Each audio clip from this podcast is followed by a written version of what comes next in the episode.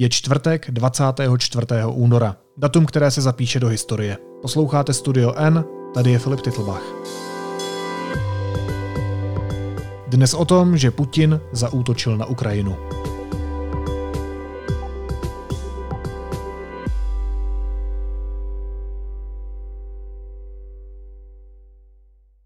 Kdo by nepytался помешать nám, a tím bolje sozdat ugrozy dla naší страны, для нашего народа, должны знать, что ответ России будет незамедлительным и приведет вас к таким последствиям, с которыми вы в своей истории еще никогда не сталкивались.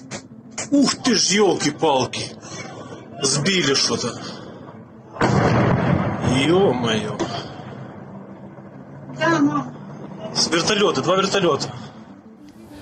Hey Don, there's not explosions, there's been an air raid. Siren just suddenly. Oh, here it is.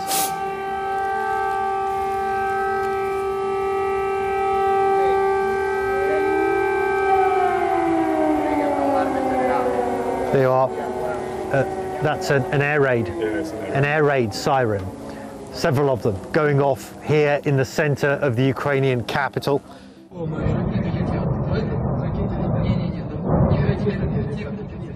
Todd, we just. Whoa.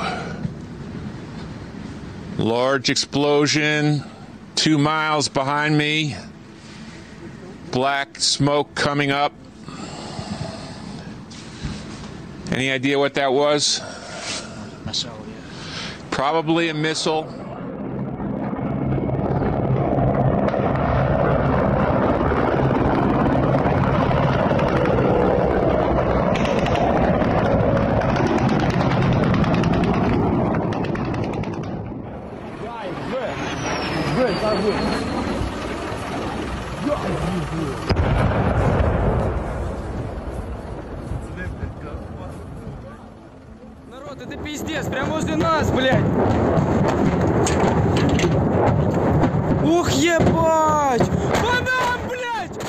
President Putin is trying to turn the clock back to the times of the Russian Empire.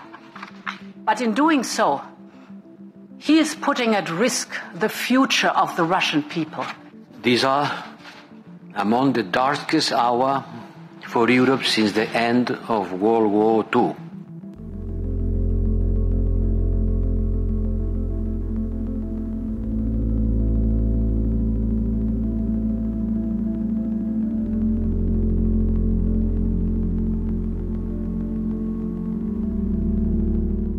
Rusko ve čtvrtek ráno v 5 hodin místního času zaútočilo z několika směrů na Ukrajinu.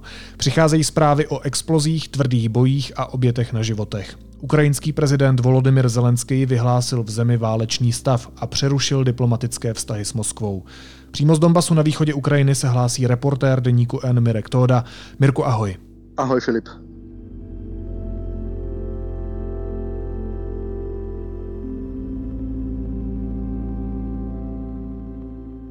Popiš mi, co vidíš kolem sebe. Okolo sebe vidím ku podivu celkom pokojnou ulicu v městě Slaviansk v časti Donbasu, kterou kontroluje ukrajinská vláda. Bol som aj v iných mestách, kde to trošku viac dunelo a kde to bolo trošku dramatickejšie, ale toto vyzerá zatiaľ celkom safe. Ale čo je pozoruhodné, vlastne tá vojna, ktorú Putin vyhlásil cez túto poslednú noc, tak paradoxne pociťujú oveľa viac iné mestá na Ukrajine, hlavne Kyjev, Charkov a ďalšie, a nie až tak ten Donbas, ktorý ako keby si na tú vojnu za tých posledných 8 rokov zvykol. Kde všude sú na území Ukrajiny ruská vojska? Kude tam vpadla a jaké části země ostřelují? No, tak v podstate sirény zneli od Lvova po Odesu, cez Kyjev, Charkov, až v podstate tu na Donbas. Čiže v podstate celé územie Ukrajiny nejakým spôsobom bolo zasiahnuté a hlavne teda raketovými útokmi. A o tých pozemných operáciách to si teraz ja netrúfam povedať, že kde všade už prenikli. Myslím, že celkom dramatické veci sa dejú v Charkove a spekulovalo sa o tom, že či vlastne cez Bielorusko, ktoré vlastne tiež vyhlasilo vojnu Ukrajine, teda Lukašenko vyhlasil tiež vojnu Ukrajine, tak sa špekulovalo, že vlastne sa pohýňajú tanky smerom na Kyjev, ale to myslím sa nejak zatiaľ nepotvrdilo. To asi netrúfam teraz hodnotiť. A A tu na Donbase sa bojuje hlavne v okolí mestička Šťastie, ktoré chvíľu, že mala pod kontrolou ruská armáda, a potom, že to získali späť Ukrajinci. Ťažko to povedať, vyhodnotiť, že ako to je, pretože sa to veľa mení. Obidve strany samozrejme nie vždy hovoria úplne všetky informácie a je to teda niekedy ťažké vyhodnotiť.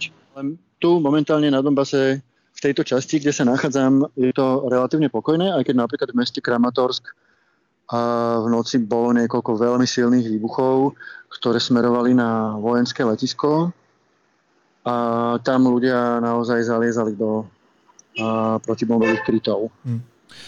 Mirku, kolik má tahle situace už obětí na životech? Dá se to řádově odhadnout z těch zpráv, které k tobě postupně proudí? Já chápu, že ta situace je asi dost chaotická, v terénu se těžko sbírají informace, ale dá se to nějak odhadnout? Ukrajina ještě, nevím, před hodinkou hlásila oficiálně nějakých 40 mrtvých vojaků a jsou už náhodní civilisti, kteří zomreli po ostreľovaní ruskou armádou. Myslím, že v odeskej oblasti to bolo viac jak tucet, také strašidelné číslo.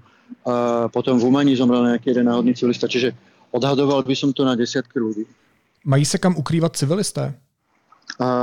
Myslím, že áno, pretože aj prezident, aj to vedenie vlastne pripravovalo Ukrajincov na to, že by mohla vypuknúť ofenzíva ruská, a čiže mali tam aj vojenské cvičenia a hovorilo sa o evakuácii, hovorilo sa, kde by mohli byť krytí, čiže povedal by som, že na toto boli alebo sú teda v rámci možností pripravení, hoci myslím si, že nikto nebol pripravený na to, čo sa vlastne stalo cez túto noc. A napriek tomu, že sa to ako keby trochu očakávalo a informácie americké rozviedky sa potvrdili, tak napriek tomu sú, by som povedal, väčšina obyvateľstva je šokovaná a ťažko to trávi.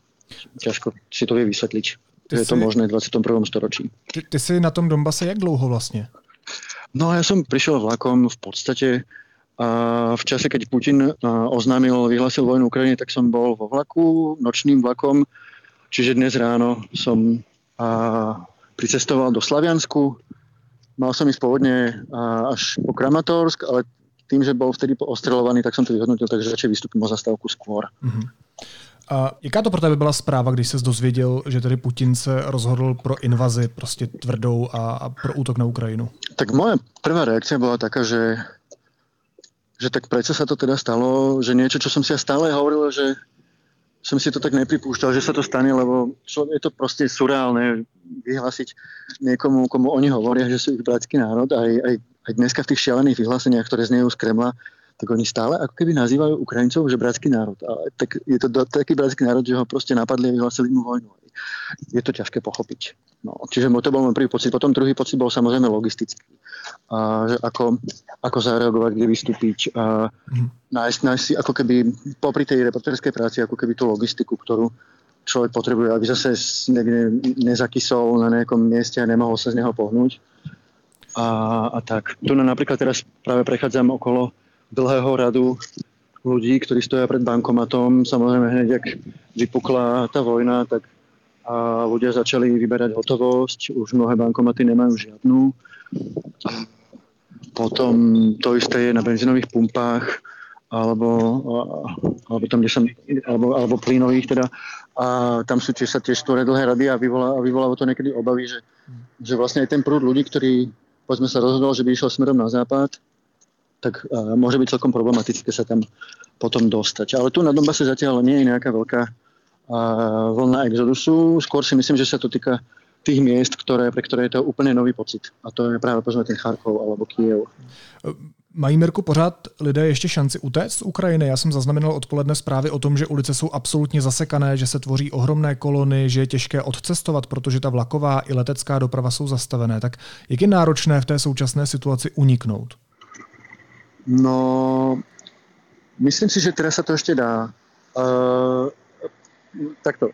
Rozprával som sa s jednou Slovenkou, ktorá sa vlastne zaciklila nešťastnou náhodou v Charkove. A tá mi telefonovala, že vlastne o nejakej 15:00 je vypravený špeciálny vlak pre ľudí do Kyjeva a môžu na ňu nasadniť dokonca aj tí, ktorí nemajú lístok. Čiže akože nejaké možnosti ešte sú, ešte ten benzín je, dajú sa ako keby aj tie autobusy chodia, ale všetko ako keby len smerom do Kyjeva, že to cestovanie po Ukrajine je teraz naozaj také triky, že môže to byť logistický problém, keď sa chce niekto presunúť na nejaké špecifické miesto, tak asi nie teraz už všetko nefunguje tak, ako fungovalo doteraz. Co o tom vpádu ruských vojsk říkají místní, se kterými jsem mluvil? No, tak to sú ako keby tri typy reakcií. Jeden typ, alebo tak nachádzam sa na Donbase, čo je teda veľmi špecifický región, a kde naozaj je veľmi silná sovietská nostalgia a je tu veľmi efektívna ruská propaganda.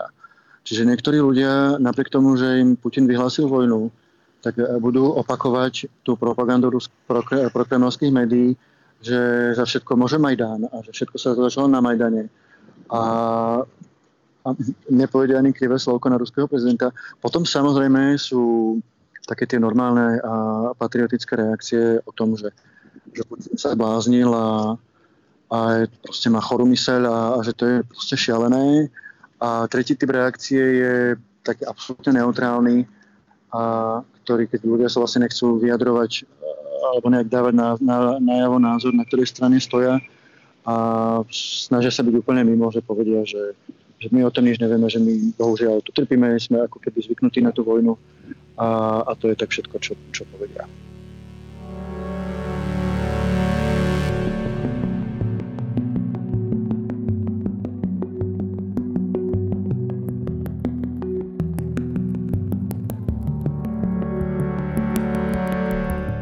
The European Union stands with Ukraine and its people. We will continue to support them. Ukraine will prevail. A major nuclear power has attacked a neighbor country and is threatening reprisals of any other states that may come to its rescue. This is not only the greatest violation of international law, it's a violation of the basic principles of human coexistence. Ta situace došla až do fáze bezprecedentního barbarského agresivního útoku, kdy jsme prostě ve fázi, kdy jaderná velmoc zaútočila na sousední zemi.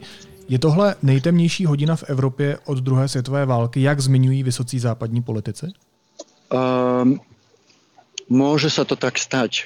Lebo treba si ešte povedať, že nebolo to ako keby v 21. storočí určite, ale mali sme ešte vojny na Balkáne v 90. rokoch, kde sa odohrala aj genocída. Tuto zatiaľ nemáme, hej? Ale keď sa vlastne rozprávame o tom desivom, absolútne nelogickom a neospravedlniteľnom útoku na Ukrajinu a vyhlásení vojny, ktorá nemá žiadne causus belli, je to v podstate... Celé kauzus belli je to, že Putin si to vymyslel. On si myslí, že Ukrajina ako taká neexistuje, alebo teda, ak by existovala, tak len tak, ako si to myslí on, teda, že boli by tam iba figurky, ktoré by vládli by jej figurky, ktoré by on kontroloval, a neboli by tam slobodné voľby a tak ďalej. V podstate by to bola len nejaká kolónia jeho ruskej imperiálnej ríše, o ktorej on asi nejak sníva, nejak si to vysníval. Čiže áno, je to temné, že vlastne jeden človek obklopený nejakým malým kruhom ľudí, ktorý už príšerne dlho pri moci má na svedomí veľa zlých vecí, tak teraz to prekonal všetkým tým, že vlastne vyhlásil vojnu bratskému národu Ukrajincom. Vladimír Putin v téhle souvislosti mluví o denacifikaci a demilitarizaci Ukrajiny, to cituju jeho slova, a tímhle se snaží legitimizovat celou tu ruskou invazi. Jak ty vnímáš tohle vysvětlení útoku? To je presne ten absolútne nechutný cynizmus, tá ruská propaganda. A mňa najviac na tom baví tá denacifikácia. Hovorí to v krajine, o krajine, ktorá má vlastne prezidenta so židovským pôvodom, ktorý je z ruskojazyčného východu, ktorý ako komik ho mali radi proste ruskí diváci. A hovoriť o ňom ako o nejakom nacistovi, tak to je akože teda riadne nechutný cynizmus. A aby som povedal, že to je proste úplne že zákerná propaganda. A tá demilitarizácia, tak to je úplne, že... Akože podľa mňa obidve tie termíny sú vlastne paradoxne hovoria viac o tom Rusku ako o tej Ukrajine. A je to zvrhlé, samozrejme, úplne zvrhlé. A podľa mňa ani to nemôže fungovať. Akože tieto slova, ja pochybujem, že či to bude fungovať aj vôbec aj na ruské publikum.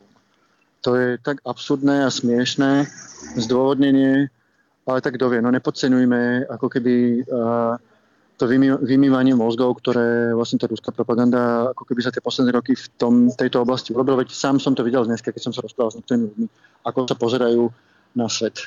Co očekáváš, že sa stane dál?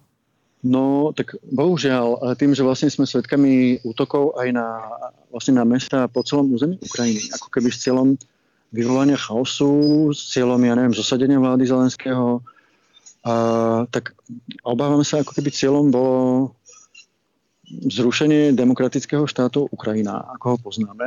To je jedna rovina. A druhá rovina, ktorá tu očakávam, je na Donbase, je rozširovanie územia, pretože teda akože takzvaných samozvaných separatistických republik DNR a LNR, ktoré ovládajú iba tretinu územia Donbasu. A keďže už Putin a ostatní ako keby vyhlasujú, že oni to územie považujú aj to, ktoré teda mal celý Donbas v roku 2014, teda ešte predtým, ako pomohla Moskva vyprovokovať túto vojnu na východe Ukrajiny, tak sa dá očakávať, že tie boje sa budú presúvať ďalej a ďalej. Možno to zažije aj tento Slaviansk alebo blízky Kramatorsk, ktoré sú ešte relatívne kľudné, hoci tam znejú výstrely.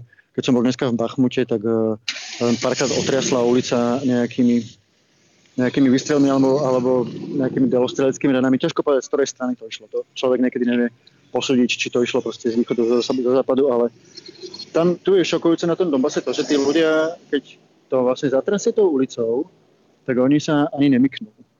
A ako keby za tých 8 rokov sme to tak zvykli, že to berú ako keby za bežný kolorit, čo je teda celkom minimálne zvláštny pocit. No a co tím jinými slovy říkáš? Říkáš, že se bude snažit Putin získat Kyjev? Že se bude snažit spolknout celou Ukrajinu?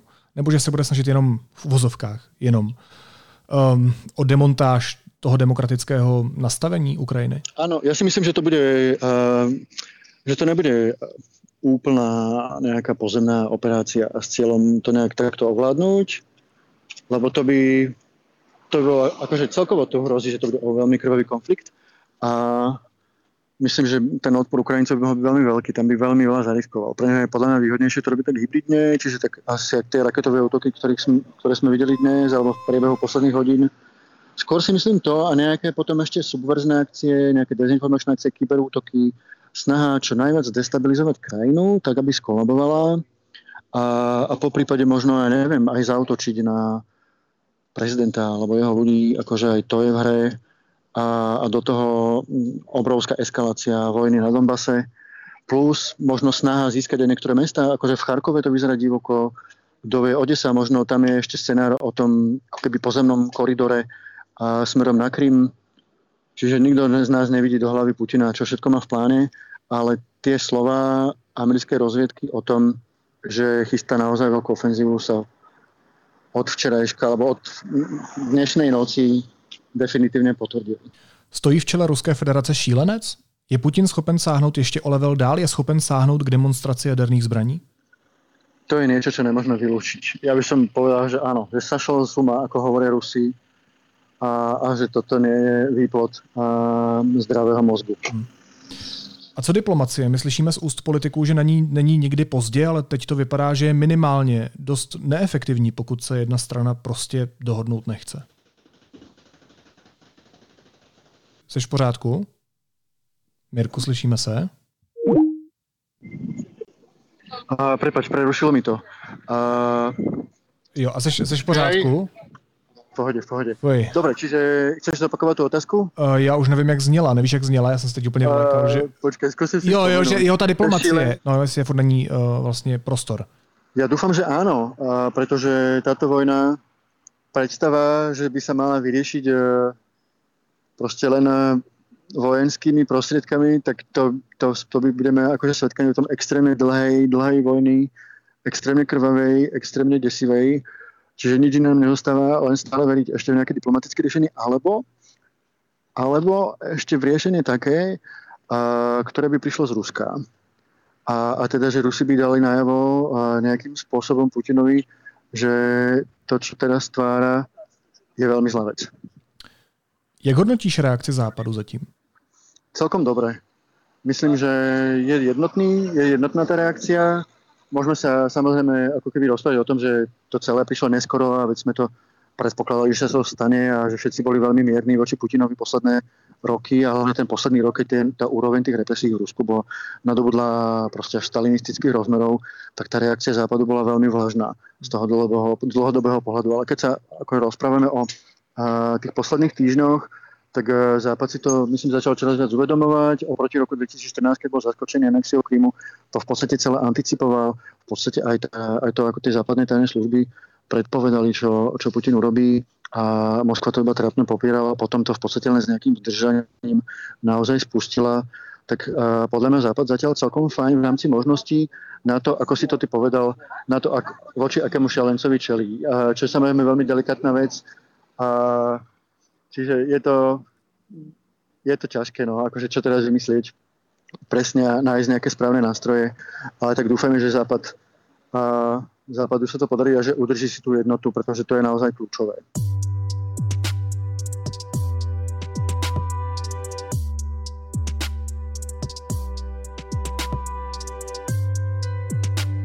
Je tahle situace postavená tak, že je to Putin versus svět, anebo má i po tomhle agresivním útoku stále spojence, třeba ve formě Číny, která se zdá být zatím docela zdrženlivá, nebo minimálně naposledy jsem četl vyjádření, že Čína chápe v uvozovkách přiměřené obavy Moskvy ohledně bezpečnostních otázek kolem Ukrajiny. Tak jak to stojí? Nakolik izolovaný je teď Putin a nakolik má ještě spojence?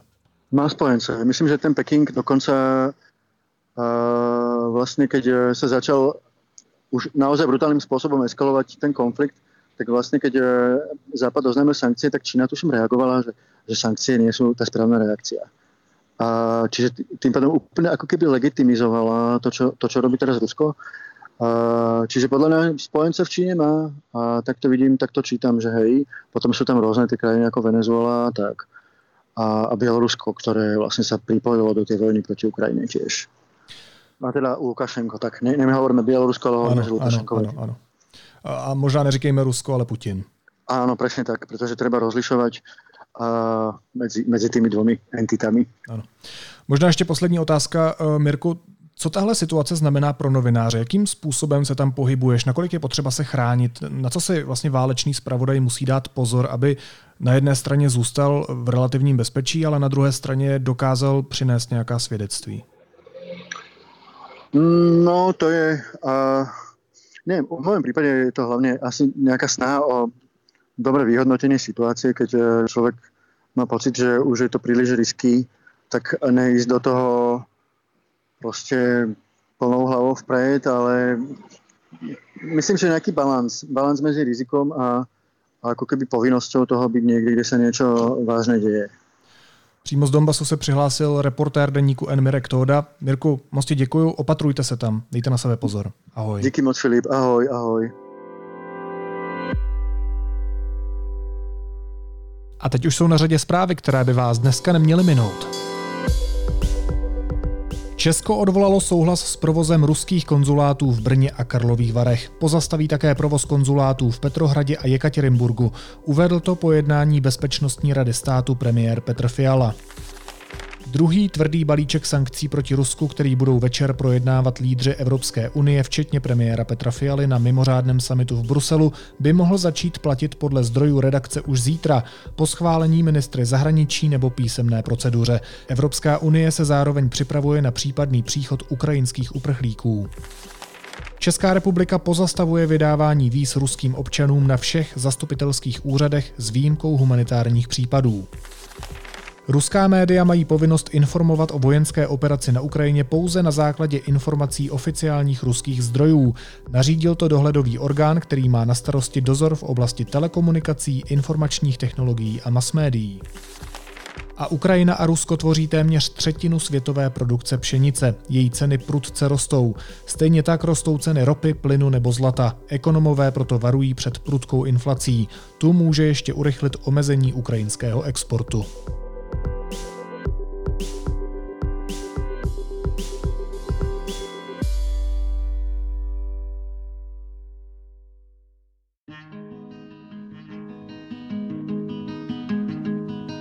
Bratříčku, nevzlikej, to nejsou bubáci, vždyť už si velikej, to to jsou jen vojáci. Přijeli v hranatých, železných maringotkách. Se slzou na víčku hledíme na sebe. Buď se mnou, bratříčku, bojím se o tebe. Na cestách klikatých, bratříčku, v polobotkách. Prší a venku se setmělo, tato noc nebude krátká. Beránka vlku se zachtělo, bratříčku, zavřel si vrátka. Bratříčku, nevzlikej, neplýtvej slzami, na dávky polikej a šetři silami. Nesmíš mi vyčítat, jestliže nedojdeme.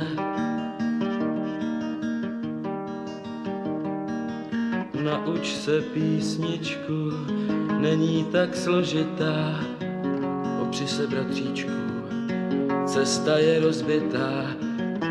Budeme klopítat, zpátky už nemůžeme.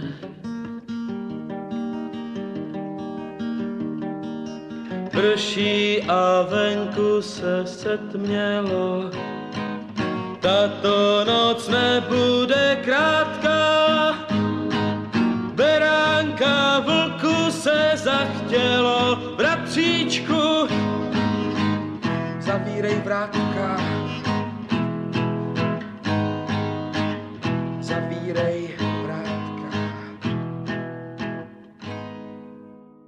Naslyšenou zítra.